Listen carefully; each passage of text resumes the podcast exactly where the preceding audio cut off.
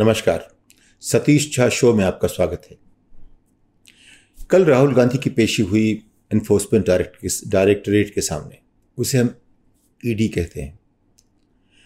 अब वो कैसा डिस्फंक्शन सरकार का है वो आप जान लीजिए। लेकिन जब 10 घंटे की पूछताछ के बाद उनको बीच में खाने का मौका दिया गया, जब राहुल गांधी दस से ग्यारह बजे रात को वहाँ से निकले तो उन्होंने कहा कि जिस, उसी तर्ज पे जिस तरह मोदी ने पंजाब की पिछली सरकार पर आरोप लगाया था कि उनसे कह देना, मैं ज़िंदा निकल आया।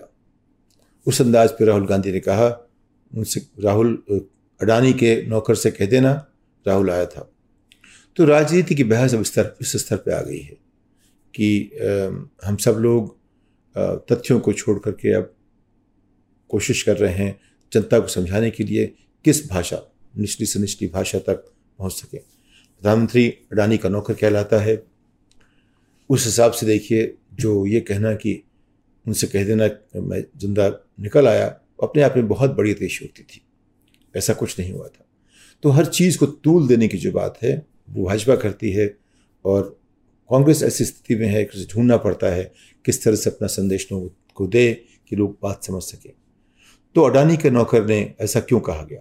ऐसा इसलिए कहा गया पहली कि श्रीलंका में प्रधानमंत्री के ऊपर आरोप है कि उन्होंने खुद दबाव डाला कि 500 मेगावाट का एक बिजली बनाने का प्लांट अडानी को दिया जाए।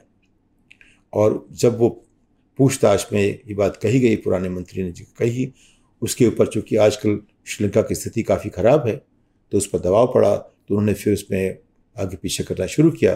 लेकिन बात तो निकल आई कि भारत के प्रधानमंत्री ने श्रीलंका सरकार से ये कहा कि आप 500 मेगावाट का पावर प्लांट अडानी को दीजिए। अब वो दूसरी बात उस बाद में आऊँगा, लेकिन एक बात ये साफ़ है कि हमारे हमारे प्रधानमंत्री पर आरोप है कि वो श्रीलंका में अडानी के लिए बेचते हैं और फ्रांस में अंबानी के लिए बेच रहे थे। और आप लोग जानते हैं, सब लोग कह रहे हैं, ये आदमी, ये इंसान, जो सरकार है डबल ए सरकार है। डबल इंजन हो ना हो डबल ए सरकार ज़रूर है। ये सिर्फ़ अडानी और अंबानी के लिए काम करती है। ऐसा आरोप लगा है इनके ऊपर।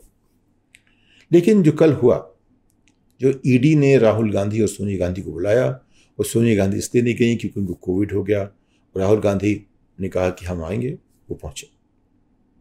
दस घंटे। लोग कहते हैं कि ईडी में पूछताछ ज़्यादा नहीं होती, जो बड़े लोग इस तरह के हैं, जिनको सिर्फ़ इसलिए बुलाया जाता है कि सरकार उससे नाराज़ है, उनको दिखाना चाहती है कुछ अपनी अपना रौब झाड़ना चाहती है। तो उनके ऊपर उनके साथ पूछताछ कैसे होती है? तो मैंने कुछ जो पुराने जो अफसर वगैरह हैं, जो कि ईडी के हेड रह चुके हैं, जो कि भारतीय, भारत के सचिव वगैरह, पुराने लोगों से पूछा, क्या करते हैं आप लोग? तो उनकी मजबूरियाँ हैं, करेंगे क्या? लेकिन जब बात आती है किसी भी चाहे बड़े मंत्री की या अफसर की तो वो उनके ऊपर जो जो बताया गया मुझे उस हिसाब से, उनको एक काफ़ी रोशनी वाले कमरे में डाल देते हैं। और उनके सामने जो पूछताछ करने वाला होता है, वो थोड़ी देर बैठता है, वो बदलता रहता है, लेकिन ये नहीं बदलते, उनको सोने दिया नहीं जाता। इस तरह से पूछताछ होती है। और वो उम्मीद करते हैं एक ये ये अपने आप में टॉर्चर का तरीका है। और अंत में लोग बड़वाने लगते हैं, कुछ ना कुछ कह जाते हैं, जिसको लेकर के वो केस बनाते रहते हैं। यानी कि ये अपने आप में एक किसी को प्रताड़ित करने का ढांचा बना दिया गया है।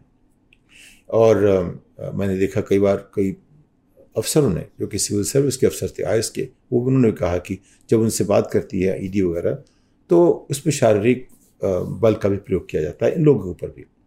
अभी आपने और भी एक छवि देखी जो जिनको आपने गिरफ़्तार कर लिया उनको आप मारने की क्या ज़रूरत है? लेकिन उस पर बीजेपी के प्रवक्ता ने उसको भी कहा कि अगर किसी ने ऐसा किया है तो हम उसको मारेंगे डंडे मारेंगे।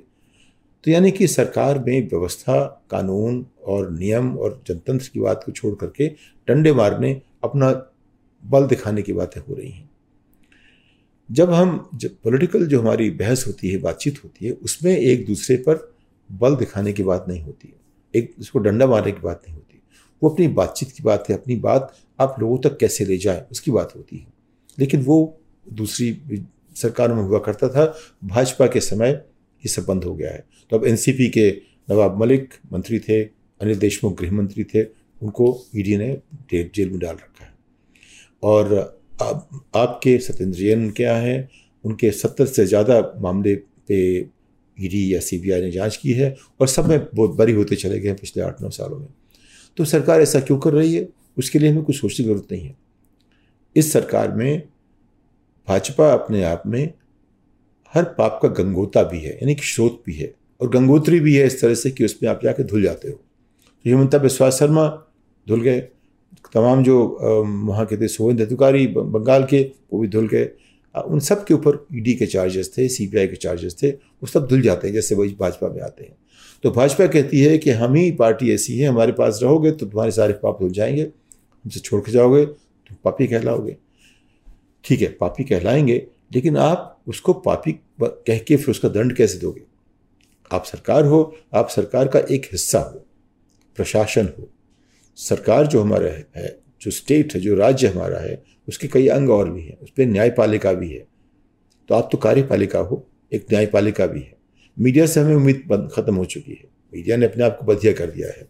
उन्हें तय कर रखा है कि हम जो अब तक परिभाषा थी मीडिया की, वो हम उसके हिसाब से नहीं जिएँगे। हम सिर्फ़ भारत सरकार में जो जो अभी आज की सरकार है, कल वाली की पता नहीं, उसका हम भोपू हैं, उसका हम प्रचार तंत्र हैं। तो अगर तो ये लड़ाई जो है वो बराबरी की लड़ाई नहीं है।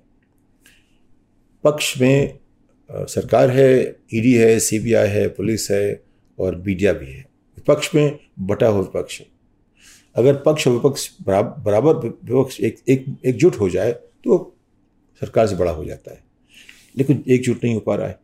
जब तक एकजुट नहीं होगा, सरकार इस तरह गलतियाँ करती रहेगी। ये ज़बरदस्ती है। तो जो उन्होंने ज़बरदस्ती की है अभी उस हिसाब से देखिए। राहुल गांधी को दस घंटे उससे बात की। क्या बात करोगे आप दस घंटे? एक ऐसे मामले में जो पहले बंद हो चुका था, कई बार उस पर चर्चा हो चुकी है। मामला क्या है? नेशनल हेरल्ड का है। उसमें कोई कायदे से देखे, जब पैसे की लेन देन हुई ही नहीं है, सारी बातें कागज़ी हैं, सारी बातें रिस्ट्रक्चरिंग ही हैं अगर जिस आधार पर नेशनल हेरल्ड का मामला चल रहा है, उस आधार पर अगर जाँच की जाए तो कोई भी व्यापार हिंदुस्तान में चल नहीं सकता। हर कंपनी ने जो नेशनल हेरल्ड ने किया है, उस तरह के काम कई बार, कितनी बार किए होंगे, क्योंकि वो ढांचे के हिसाब से काम होता है। जो हमारा जो कॉरपोरेट भारत सरकार ने जो नियम बनाए हैं कॉरपोरेट ढांचे को बदलने के लिए, जो भी उसके व्यापार के नियम हैं, उसके तहत करने के लिए, जो भी अलाउड है आप ये मान लीजिए सारे काम जो इस तरह के होते हैं वकीलों के कहने पे होते हैं। वकील कहते हैं कि काम ठीक है। उनके वकील अभिषेक मनु सिंह भी, भी हैं। तो जब वो बात वकीलों के लड़ने की है और आप कचहरी जाइए होने दीजिए उसमें ईडी के नाम की कोई जगह ही नहीं है। तो उसको ईडी में ईडी को बीच में डाल ईडी का मतलब क्या है कि हवा है। एक एक दानव है जो आपको डराता है जो आपके साथ इस तरह पेश आ सकता है जो कुछ गैर मानवीय है। जो बिल्कुल जो जो एक मान लीजिए एक आप कल्सेशन या बुलडॉग की तरह का एक बना रखा है आपने जिसमें कि जो सारे नियम हैं उस तरह के वो ताक पे रख दिए जाते हैं। अब अगर एक पार्टी दुरुपयोग करेगी तो अगली पार्टी शासन दोबारा आएगी वो भी करेगी। तो आप एक ऐसा बना रहे हो माहौल कि राज, राज्य में जो पार्टी सत्ता में हो वो इन नियमों का दुरुपयोग कर सके। अब ये डिपेंड करता है कि जो हमारा नेता कैसा है। हर आदमी उसके पास ऑप्शंस वही होते हैं। लेकिन उसका जो फैसला होता है, उसके इस्तेमाल करने का अलग अलग होता है। कुछ लोग थोड़ा सा नर्म होते हैं, कुछ लोग थोड़ा गर्म होते हैं, कुछ लोग गुंडागर्दी बता आते हैं। तो ये सरकार लगता है सब मिला करके कि नर्म तो ज़ाहिर नहीं है। इसे हम सरकारी आतंकवाद कह सकते हैं। तो सरकार के पास काफ़ी ताकत है, किसी को भी आतंकित कर सकती है। किसी भी नागरिक को ले ले। कानून किताब इतनी मोटी है पता ही नहीं लगता हमें कब कौन सा पन्ना हमारे ऊपर लागू हो रहा है। तो जब समाज ऐसा बन जाता है कि जब पता ही नहीं कि कब कौन सा पन्ना हमारे ऊपर लागू हो रहा है कानून का कानून का कौन सा अनुच्छेद हम पे लागू तो हर आदमी किसी को भी आप तंग कर सकते लेकिन राज्य का उसकी पहली ज़िम्मेदारी है हर नागरिक का सम्मान करे और उसको आज़ादी से देने की पूरी व्यवस्था बनाए। उसकी ज़िम्मेदारी है कि ऐसा होता रहे, ये माहौल ऐसा बना रहे, किसी में डर ना हो। जब डर नहीं हो तब लोग क्रिएटिव होते हैं, तब लोग सोचते हैं आगे बढ़ने की। अगर आपने पूरे देश को डर के माहौल से जकड़ दिया है तो आप राज्य क्या करोगे? राष्ट्र का क्या भला करोगे? लोगों क्या भला करोगे? तो जो अभी स्थिति ये है कि आपके सत्तर से ज़्यादा जो केस हुए थे ईडी सी बी आई वगैरह उस सब में सब में लोग बरी हो गए। अगर आप सत्तर बार फेल हो चुके हो तो आप इकहत्तर बार कोशिश करो पढ़ने की। अब लगता है कि आपके इरादे नेक नहीं हैं। तो भाजपा का राहुल गांधी पर और सोनिया गांधी पर जो बार है नेशनल हेरल्ड पे ये भले सुब्रम स्वामी ऐसे आदमी ने शुरू किया हो उसमें ये केस खारिज हो चुका है।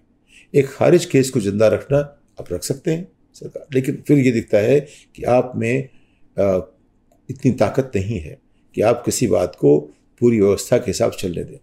आप अपनी ताकत का दुरुपयोग कर रहे हैं। तो अभी स्थिति यह है कि आज फिर राहुल गांधी वहाँ जाएँगे। उस पर सोनिया गांधी जाएँगी ये सिलसिला चलता रहेगा। ये सारी तैयारी लगता है कि 2024 के चुनाव की शुरू हो गई है। हम लोग सोच रहे थे कि चूँकि राष्ट्रपति के चुनाव हैं तो सरकार शायद ऐसी बेवकूफ़ियाँ नहीं करेगी। लेकिन उन्हें विपक्ष को तंग करने की और प्रताड़ित करने की और उसके ऊपर ज़बरदस्ती करने की जो आदत बन गई है, वो जल्दी ख़त्म होने वाली नहीं है। तो अभी जो सिलसिला ये है, बहुत साफ़ है कि कांग्रेस जो मुख्य विपक्ष है, उसके ऊपर जितने भी आरोप लग सकते करो। आज की तारीख में अगर आप देखें तो जो तमाम विपक्ष के जो मुख्यमंत्री हैं, उन सब के सामने जो सबसे बड़े चेहरे हैं, वो राहुल गांधी, अरविंद केजरीवाल और ममता बनर्जी। इन पर तरह तरह के मुकदमे या तरह तरह के आरोप लगते रहेंगे और ईडी सीबीआई जो भी इनके पास इनकम टैक्स, जो भी तंत्र वगैरह हैं, उसका दुरुपयोग होता रहेगा। ये आप जान लीजिए। और ये हो रहा है, इसको समझने की ज़रूरत है। अब भाजपा के जो लोग हैं, वो मानते हैं कि ये सब ठीक है। अब जब उनकी बारी बाद में आएगी, वो देखा जाएगा, लेकिन कांग्रेस कभी भी इस तरह से काम नहीं कर पाई, इमरजेंसी के अलावा जो उन्होंने किया था। और उस इमरजेंसी को लेकर के कांग्रेस का जो डेढ़ सौ साल का इतिहास है, उस पर ऐसी कालिख पुती है कि जो उतरती नहीं है। अब वही कालिख भाजपा अपने ऊपर लगा रही है। उन्होंने तो एक बार गलती कर दी थी। और माने चाहे ना माने, अंदर उन, उनमें उसका एक पश्चाताप है, जो उन्होंने किया, बाहर मानना आसान नहीं होता। लेकिन भाजपा जानबूझ के अपने ऊपर कालिख नहीं पोत रही है। वो कालिख में नहाने की कोशिश कर रही है। जब निकलेगी तो सिर्फ़ काली काली दिखेगी। इसलिए अब तक आठ साल में जो सरकार ने काम किए हैं, उस पर एक के बाद एक सिर्फ़ ये है कि दावे बहुत ज़्यादा होते हैं। काम कुछ होता नहीं है और कोशिश सारी हाइप बनाने की है, दावे करने की है, काम की नहीं है। और हम, आप जिस तरह मुद्दे सरकार कहेगी, हम उन सब पर बैठ के कह सकते हैं कि कैसे ये काम नहीं है और उस बात कर सकते हैं। लेकिन तो ये आप काम नहीं कर रहे। दावे कर रहे हैं और वार कर रहे हैं। काम नहीं, दावा ज़्यादा वार बहुत। ये आपका एक समीकरण बन गया है। तो जो वार आपने किया है अभी ईडी अगर कायदे से काम करता तो ये मामला उठता ही नहीं। आपने देश देश में आपने इसको, देश को उलझा दिया इसमें। क्या है तरह तरह जो है कांग्रेस पार्टी अभी भी कमज़ोर है, क्योंकि अगर उसकी पार्टी कल देश भर में आंदोलन करती तो सरकार को सोचना पड़ता दोबारा। वो नहीं हो पाया। दूसरी पार्टी उसके साथ जुड़ती तो सरकार को सोचना पड़ता। तो अभी स्थिति यह है कि तमाम लोग ये समझ नहीं पा रहे हैं कि इसका जो है आखिरी जो मंतव्य क्या है। मंतव्य है विपक्ष को किसी भी तरह से इतना कमज़ोर कर देना कि उससे न उठा सके। इसके लिए विपक्ष को तैयार होना पड़ेगा, सामने आना पड़ेगा। और ये आप देखो कि जो जनतांत्रिक प्रक्रिया है, वहाँ सवाल उठ रहे हैं, आपके इरादे जैसे भी हो। लेकिन आप कम से कम प्रक्रिया को तो ठीक रखोगे। लेकिन कल कई टीवी स्टेशनों पर जो भारतीय जनता पार्टी के प्रवक्ता थे, उन्होंने कुछ मुद्दों पे जो अभी ध्वस्त किए गए घर कार्यकर्ताओं के, वो फर्जी ऑर्डर से किए गए। अगर कोर्ट में जाएँगे तो जिन अफसरों ने ऐसा किया उनको उनको भी शायद सजा हो जाएगी।